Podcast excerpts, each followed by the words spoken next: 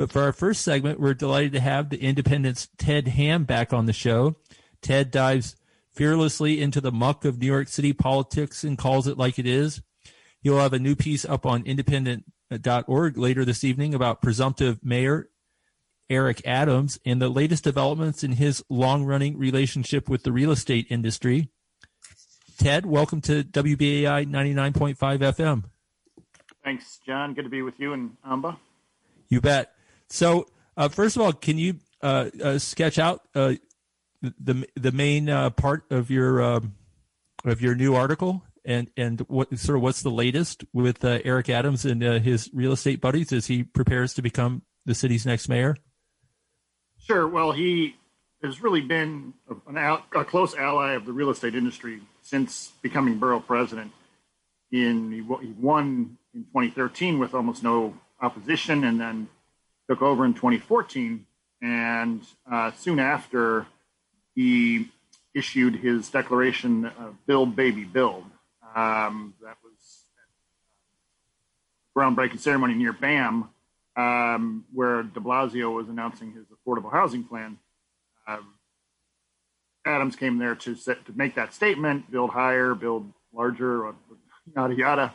Um, it's basically his um, uh, his declaration to the real estate industry that he was on board with all of the high-rise luxury towers that have been going up all around uh, BAM and uh, extending all the way to Borough Hall and completely transforming downtown Brooklyn. As anyone who's driven down um, Flatbush Extension or walked there around that area recently can attest to, it's, it's endless amounts of construction and high-rise buildings and, and, so on. And that's sort of the the future that uh, we can expect from an Adams administration is more of that um, type of development.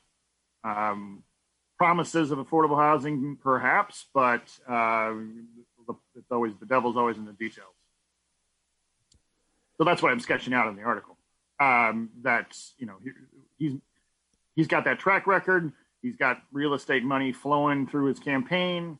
Um, is he really going to be the working class uh, advocate, blue collar mayor that he champion fancies himself to be? Um, is is that what uh, we can expect, or can we just expect a lot more um, un, unattractive in most people's eyes, as far as I can, as far as I know, uh, high-rise luxury condos going up all over town? Right, Ted, and talk a little bit about um, who he's been appealing to over the summer since his, you know, um, prospective win. Uh, sure. Well, he already had the um, many of the leading Brooklyn developers on board. Uh, I'm thinking of um, from the family that, that built Dumbo and now has the Domino Sugar site. Also has that building uh, Whole Foods in it near near BAM um, and uh, Capoccia from Bedford Armory.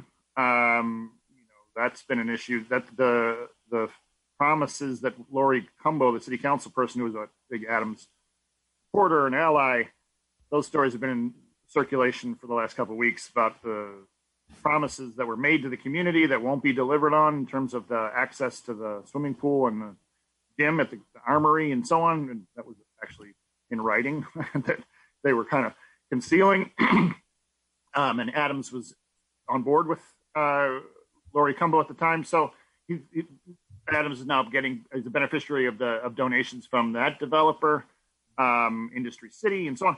But then since uh, he won, he has been uh, cashing in from the Hamptons to Martha's Vineyard uh, and other places, um, gaining the big money real estate donations uh, from all the, the recognizable names, the Rudins and the Dursts and so on.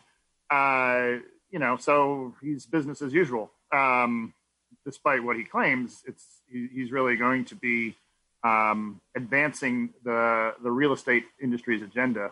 Um, I'd be I, I, I, would be shocked if he does otherwise. well, he has made a point of highlighting his uh, desire to uh, build more affordable housing. it's very prominent on his website.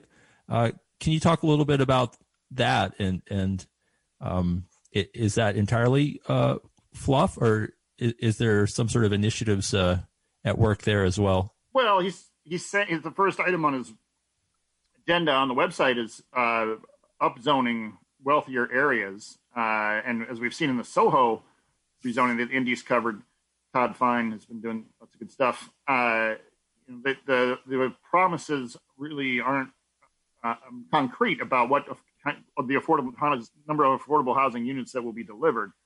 Um, and even even then, it's uh, less than 1,150 over 20 years in so in the Soho plan. Um, so you know you're not talking about a huge number there. And then if you look at the just the, the intensity of the fight in the neighborhood in Soho, that's going to be replicated elsewhere. Um, these are wealthy neighborhoods that they're trying to upzone.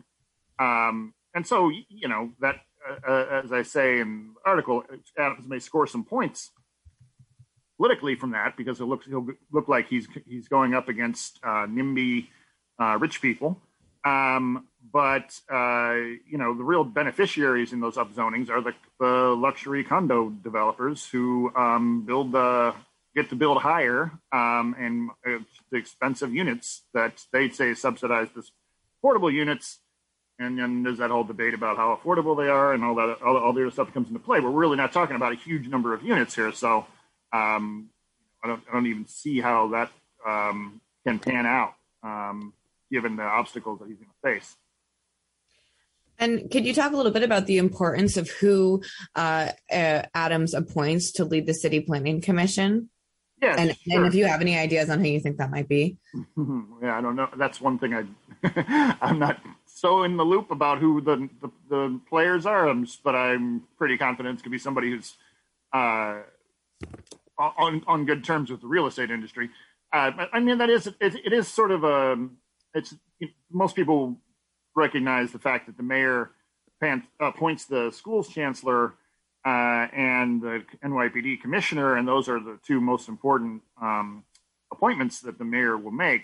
But city planning is very important, and I, I would say it's third. Uh, and when De Blasio came in, he picked a veteran real estate industry insider, Carl Weisbrod, um, who managed Trinity um, Church's massive portfolio in Lower Manhattan, and so on, been connected to the Central Park. I'm sorry, the the um, Times Square rezoning. Uh, and so, you know, I went back quite a ways with the real estate industry and it was showed that de Blasio was clearly um, not going to rock the boat. Um, and Marisa Lago has, has succeeded um, Broad. She's been kind of low profile. Um, so, you know, I, I, would, it's hard to say. I mean, I guess in all of these appointments with the, with Adams, the question is going to be, how independent they will be of his um, control, he doesn't seem like someone who's going to delegate uh, to and let and allow people to operate independently of him. He seems more like someone who's going to make sure everyone's on board with what he wants. Um, so you know, that's I as I say, I'm, i would bet good money that it's his, whoever he picks is going to be someone that you know is certainly on good terms with the real estate industry. We'll be watching that. Uh, we'll be watching that closely. We'll have to uh, wrap it up for now. Uh, but uh, Ted uh, Ted Hamm of the Indypendent, uh, thank you so much for joining us this evening and continuing our ongoing coverage as we watch to see how Eric Adams will run his new administration. Okay, thanks a lot. You bet. Rock so. On